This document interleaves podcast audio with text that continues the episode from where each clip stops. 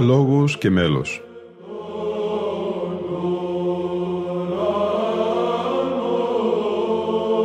Προσεγγίσεις στη μυσταγωγία της ψαλτικής τέχνης.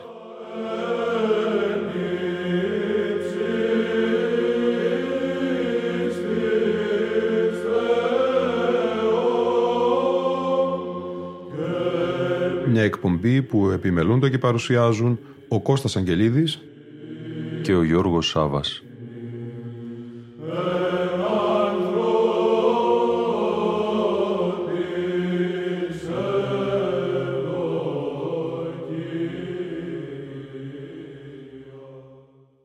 Αγαπητοί φίλοι ακροατές και φίλες ακροάτριες, όπως είχαμε υποσχεθεί στο παρελθόν, η εκπομπή «Λόγος και μέλος» επανέρχεται στο σημαντικό θέμα του χειροβικού ύμνου και των μελοποιήσεών του. Το δεύτερο αυτό οκταμερές αφιέρωμά μας, εκτενές και πάλι, όμως μπροστά στο θέμα του και πάλι περιορισμένο, σκοπεύει να καλύψει μελοποιήσεις όχι μόνο του συνήθως ψαλωμένου χειροβικού ύμνου, αλλά και των ανταυτού κατά την Θεία Λειτουργία των πρηγιασμένων δώρων και κατά τις λειτουργίες της Μεγάλης Πέμπτης και του Μεγάλου Σαββάτου. Χειροβικός λοιπόν είναι ο ψαλόμενος στη Θεία Λειτουργία ύμνος που αναφέρεται στις τάξεις των Αγγέλων και ιδιαίτερα στα Χερουβίμ. Ο χειροβικός ύμνος περιβάλλει την είσοδο των τιμίων δώρων και αναφέρεται σε όλο το μυστήριο που θα ακολουθήσει στη συνέχεια. Ψάλλεται πριν από την έξοδο των τιμίων δώρων και κατά τη διάρκεια του ο ιερέας διαβάζει σχετική ευχή, η οποία είναι προσωπική εκμυστήρευση μυστικών βιωμάτων του ιερέα και αναφέρεται στο Χριστό. Απαγγέλλεται δε ο πεντηκοστός ψαλμός της Μετανοίας την ώρα που ο ιερέας θυμιάζει, ο οποίος αποδίδεται στο βασιλιά του Ισραήλ Δαβίδ, διότι γράφτηκε από τον ίδιο μετά από μεγάλο αμάρτημα που διέπραξε και παρακαλεί το Θεό να τον συγχωρήσει. Η Μεγάλη Είσοδος λοιπόν, σύμφωνα με τον Άγιο Νικόλαο Καβάσιλα, συμβολίζει την πορεία του Κυρίου από την πατρίδα του στην Ιερουσαλήμ και την είσοδό του σε αυτή με τη συνοδεία του λαού. Δύναται δε ταύτα και σημασία ανέχει της εσχάτης του Χριστού αναδείξεως, καθήν μάλιστα την βασκανίαν των Εβραίων ανήψε, η νίκα και ο δόνες στήλατο την από της πατρίδος επί Ιερουσαλήμ. Ο δε Άγιος Μάξιμος ο ομολογητής σημειώνει, η δε των Αγίων και Σεπτών Μυστηρίων είσοδος, αρχή και προήμιον εστί της γεννησομένης εν ουρανής και ενής διδασκαλίας περί της οικονομίας του Θεού της Ισημάς, και αποκάλυψης του εναδίτης της Θείας Κρυφιότητος όντως μυστηρίου της ημών σωτηρίας. Στην πρώτη μας αυτή εκπομπή της νέας αφιερωματικής σειράς εκπομπών, συνέχεια της προηγούμενης περί του χερουβικού ύμνου όπως είπαμε, θα παρουσιάσουμε μια έκδοση της εταιρείας Ελληνικής Γλώσσης και Μουσικής, Υμνολογικές Πηγές και Μελέτες νούμερο δύο, η οποία τιτλοφορείται «Χερουβικά σύντομα της εβδομάδος Πέτρου Λαμπαδαρίου, σειρά δεύτερη». Κατεξήγηση Γρηγορίου Πρωτοψάλτου, κωδικογράφησης Αποστόλου Κόνστα Τοχίου και απόδοση Δημητρίου Νεραντζή. Το πρώτον είναι εκδιδόμενα υπό Ανδρέου Γιακουμάκη, στο Ηράκλειο της Κρήτης το δύο χιλιάδες δεκαέξι. Στην εισαγωγή αυτής της έκδοσης, ο Ανδρέας Γιακουμάκης, πρωτοψάλτης του Ιερού Καθεδρικού Ναού Αγίου Τίτου Ηρακλείου και διδάσκων στην Πατριαρχική Ανώτατη Εκκλησιαστική Ακαδημία Ηρακλείου Κρήτης, σημειώνει. Το περιεχόμενο της παρούσας έκδοσης με τίτλο «Πέτρου Λαμπαδαρίου χερουβικά σύντομα της εβδομάδος, σειρά δεύτερη» αποτελεί ένα μικρό μέρος από τους μουσικούς κώδικες που φυλάσσονται και είναι ιδιοκτησία της Ιεράς Σταυροπηγιακής Μονής Αγίου Ιωάννου του Θεολόγου Πρέβελη, στο νομό Ρεθύμνης. Είναι γνωστό ότι η Ιερά Μονή Πρέβελη, πέρα του θρησκευτικού χαρακτήρα της, διαδραμάτισε σημαντικό ρόλο κατά τους δέκατο όγδοο και δέκατο ένατο αιώνες στην κοινωνική και πολιτιστική ζωή της Κρήτης ως ένα μεγάλο εκπαιδευτικό και καλλιτεχνικό κέντρο του νησιού, ενώ παράλληλα είχε μεγάλη συμμετοχή σε όλους τους απελευθερωτικούς αγώνες των Ελλήνων ήδη από την περίοδο της Τουρκοκρατίας. Διαθέτει λοιπόν πλήθος ιερών κοιμηλίων, όπλων, εικόνων αλλά και μια πλούσια βιβλιοθήκη με περίπου εξακόσιους πενήντα τόμους βιβλίων, ανάμεσα στους οποίους και μουσικά χειρόγραφα. Πρόκειται για ένα μουσικό θησαυρό, τον οποίον είχα τη χαρά, γράφει ο Ανδρέας Γιακουμάκης, και την τιμή να εντοπίσω το δύο χιλιάδες επτά, όταν ως συνοδός καθηγητής επισκέφτηκα με τους φοιτητές της Πατριαρχικής Ανώτατης Εκκλησιαστικής Ακαδημίας Ηρακλείου Κρήτης την Ιερά Μονή, στο πλαίσιο ποιμαντικής εξόρμησης.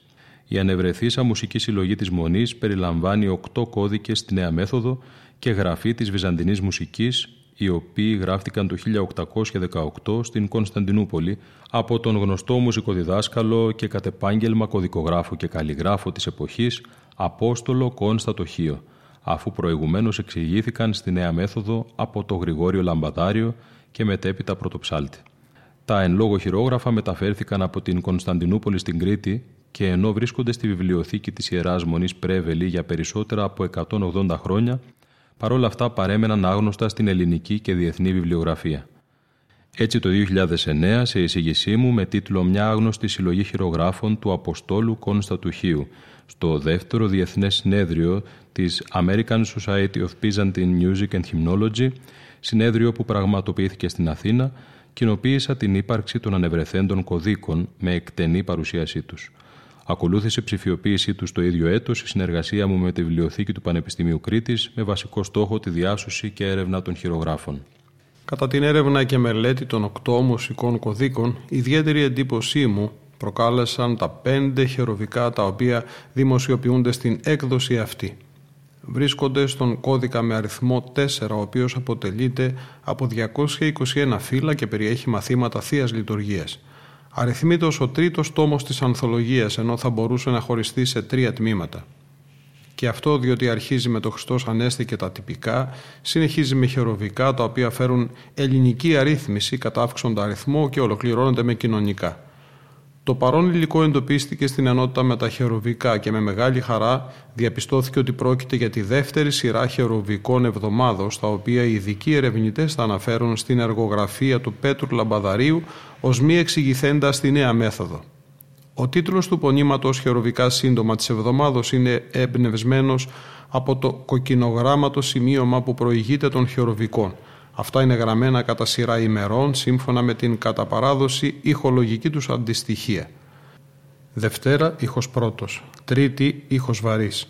Τετάρτη, ήχος τέταρτος. Πέμπτη, ήχος πλάγιος του τετάρτου. Και Παρασκευή, ήχος πλάγιος του πρώτου.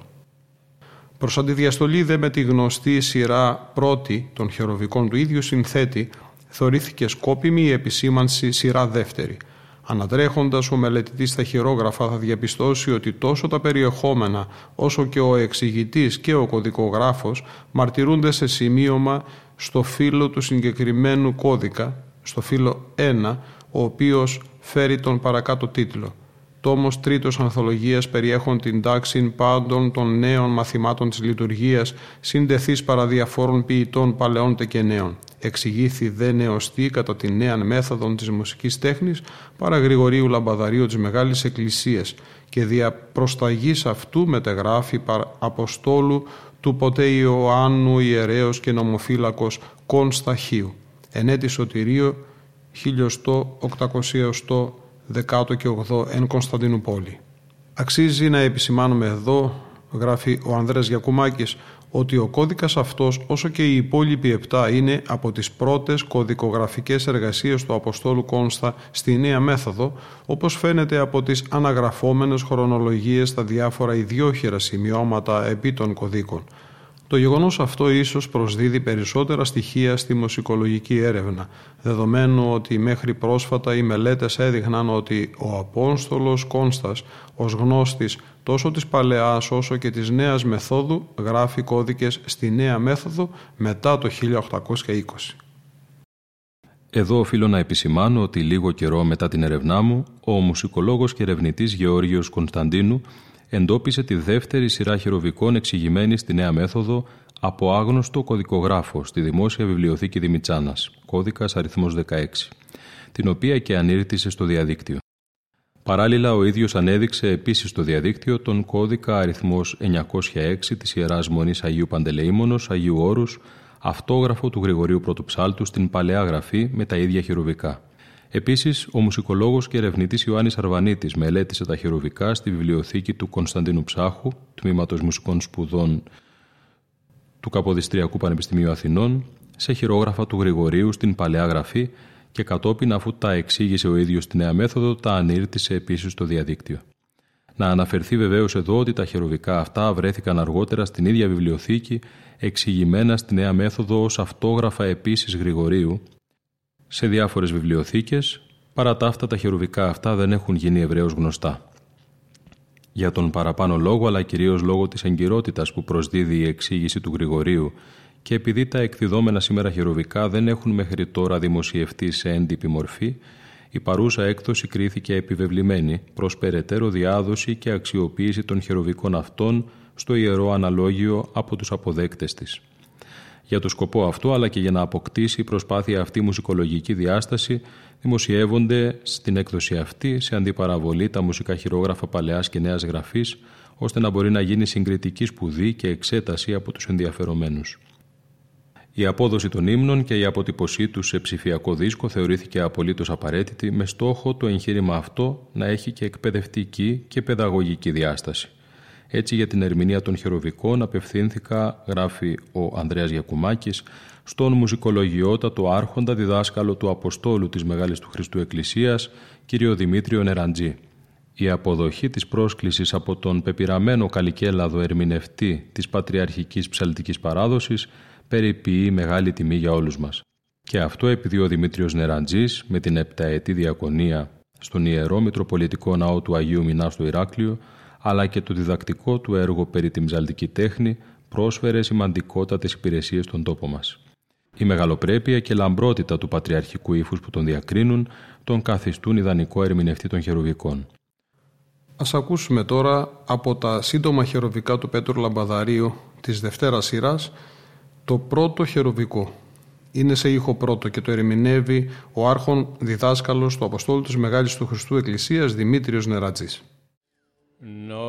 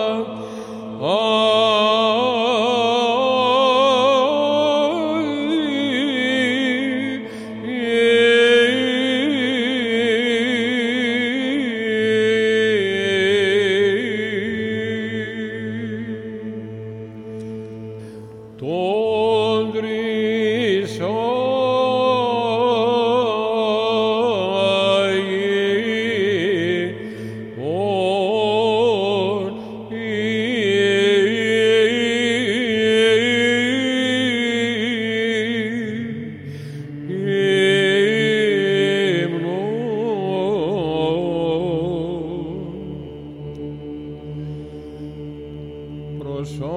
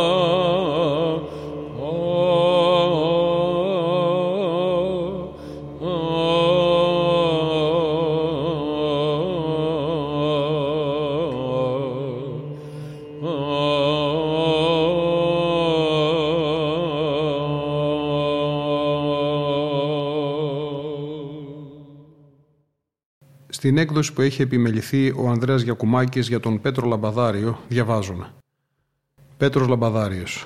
Ο Πέτρος, ο νέος ή Πετράκης Παρδάκης, ο επωνομαζόμενος Πελοποννήσιος, γεννήθηκε στο χωριό Γοράνι της Λακωνίας το έτος χίλια επτακόσια τριάντα κατά την εκδοχή του Γεωργίου Παπαδοπούλου. Σύμφωνα με άλλη εκδοχή του Γρηγόριου Στάθη, ο Πέτρος γεννήθηκε το έτος χίλια επτακόσια τριάντα πέντε. Υπήρξε δεύτερος δομέστικος κατά την περίοδο χίλια επτακόσια εξήντα τέσσερα με χίλια επτακόσια εβδομήντα ένα και λαμπαδάριος της Μεγάλης του Χριστού Εκκλησίας από το χίλια επτακόσια εβδομήντα ένα έως το χίλια επτακόσια εβδομήντα οκτώ επί πρωτοψαλτείας Δανίλ, τον οποίο εμιμήθησε πολλά μελούργηματά του, στις εξηγήσεις του και στη συντόμευση των γενών της μελοποιίας.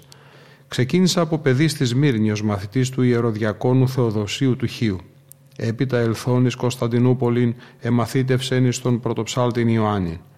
Αναδείχθηκες σπουδαίος διδάσκαλος της ψαλτικής τέχνης και της εξωτερικής μουσικής, καθώς και δεξιοτέχνης του πλαγιάβλου, του νέη και της πανδουρίδας.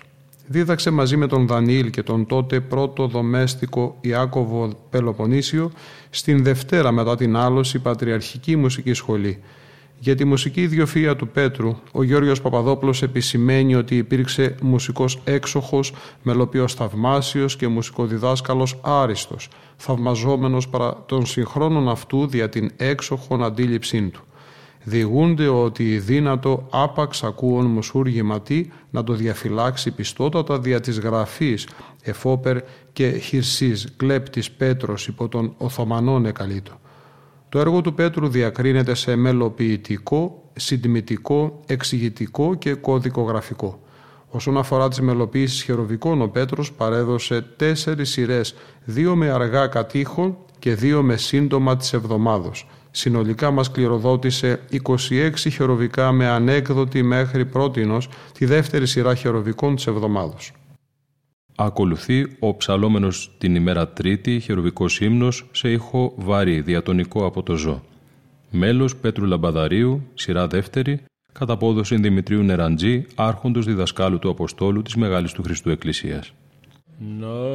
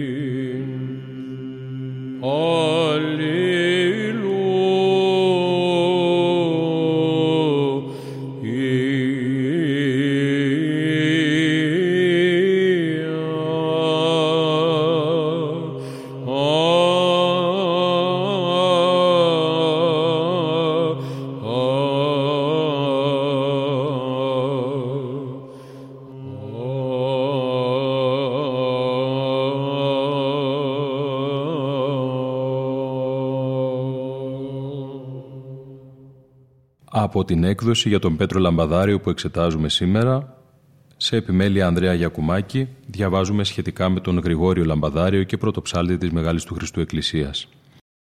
Ο Γρηγόριος Λεβίτης, ιός Γεωργίου Ιερέως, γεννήθηκε το χίλια επτακόσια εβδομήντα οκτώ, έτος θανάτου του Πέτρου Πελοποννησίου, και πέθανε στις εικοστή τρίτη Δεκεμβρίου του χίλια οκτακόσια είκοσι ένα, σε ηλικία μόλις σαράντα τριών χρόνων. Από το χίλια οκτακόσια τον συναντούμε στα πατριαρχικά αναλόγια και περί το χίλια οκτακόσια δέκα ως λαμπαδάριο του Μανουήλ Πρωτοψάλτου, μετά το θάνατο του οποίου γίνεται πρωτοψάλτης της Μεγάλης του Χριστού Εκκλησίας.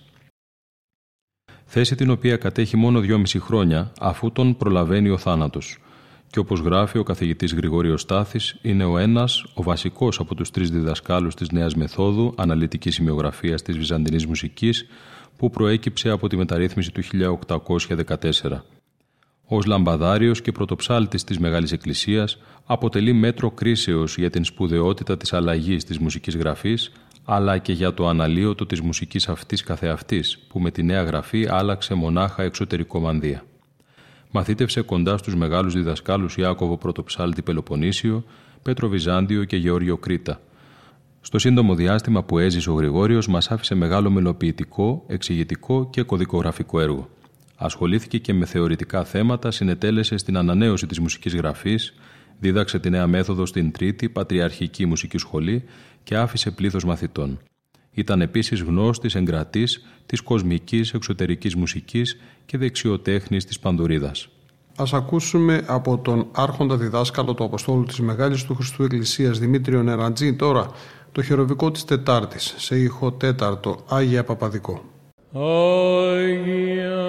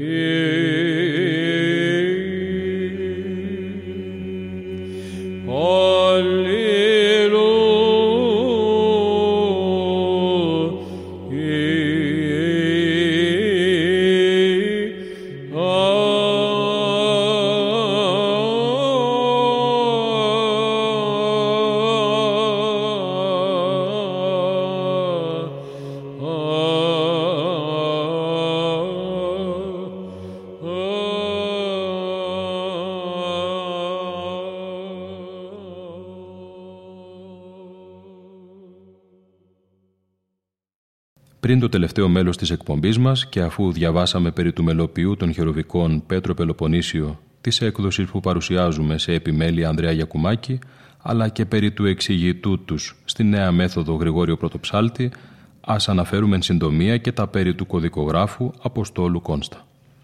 Γράφει ο Ανδρέας Γιακουμάκης. Ο Απόστολος Κόνστας Τοχίο γεννήθηκε στο χίλια επτακόσια εξήντα επτά και πέθανε το χίλια οκτακόσια σαράντα. Σε όλα του τα χειρόγραφα δηλώνει ως τόπο καταγωγής το Τυχείο, χωρίς όμως να φαίνεται πως έχει ζήσει ποτέ εκεί. Βρέθηκε από μικρό στην Κωνσταντινούπολη και μαθήτευσε κοντά σε μεγάλους δασκάλους της εποχής του, όπως τον Πέτρο Βυζάντιο και τον Γεώργιο τον Κρήτα. Ήταν συμμαθητής των τριών διδασκάλων και μαθητής τους ως προς τη σπουδή της νέας μεθόδου. Από το χίλια οκτακόσια ίδρυσε στην Κωνσταντινούπολη ταχύρυθμη σχολή εκμάθησης της ψαλτικής, όπου δίδασκε με δική του νέα εξηγητική μέθοδο, την οποία συστηματοποίησε και κατάρτισε ειδικό εγχειρίδιο, χαρακτηρίζοντας τον εαυτό του ως εφευρέτη. Η προσπάθειά του όμως αυτή σταμάτησε άδοξα το χίλια οκτακόσια δεκατέσσερα με την επικράτηση της νέας μεθόδου. Ο Απόστολος γνώριζε την παλαιά μέθοδο και γραφή καθώς και τη νέα, γράφοντας κώδικες στη νέα μέθοδο μετά το χίλια οκτακόσια δεκαοκτώ. Ήταν γνώστης της εξωτέρας αραβοπερσικής μουσικής και οργανοπαίκτης ταυτόχρονα, διατηρώντας άλλη μια μεγάλη παράδοση, η οποία ήθελε πολλούς εκκλησιαστικούς μουσικούς κατόχους της κοσμικής μουσικής και των οργάνων. Μαρτυρείται από τον Γεώργιο Παπαδόπουλος, δεξιοτέχνης της Πανδουρίδας, η οποία του χρησίμευε ως φθονγκόμετρο, δηλαδή ως εποπτικό μέσο διδασκαλίας των κλιμάκων. Το έργο του είναι θεωρητικό, συνθετικό, εξηγητικό και κωδικογραφικό. Τα χειρόγραφά του είναι κοσμήματα με καθαρή και επιμελημένη γραφή, με πολλά ερυθρά, χρυσά ή έγχρωμα διακοσμητικά επίτιτλα, πρωτογράμματα, ακόμα και ζωγραφιές, πουλιά, δέντρα και άλλα. Παρ' όλα αυτά πέθανε πενέστατος το χίλια οκτακόσια σαράντα, όπως έγραφε ο Γεώργιος Παπαδόπουλος. Το σύντομο χερουβικό για την ημέρα Πέμπτη, μέλος Πέτρου Πελοποννησίου του Λαμπαδαρίου της Μεγάλης του Χριστού Εκκλησίας, σε ήχο πλάγιο του Τετάρτου, ερμηνεύει και πάλι ο Δημήτριος Νεραντζής, άρχον διδάσκαλος του Αποστόλου της Μεγάλης του Χριστού Εκκλησίας. Κάπου εδώ όμως φτάνουμε και στο τέλος της σημερινής μας εκπομπής. Ήταν η εκπομπή «Λόγος και μέλος», που επιμελούνται και παρουσιάζουν ο Κώστας Αγγελίδης και ο Γιώργος Σάββας. Στον ήχο ήταν σήμερα μαζί μας η Ελίνα Φονταρά.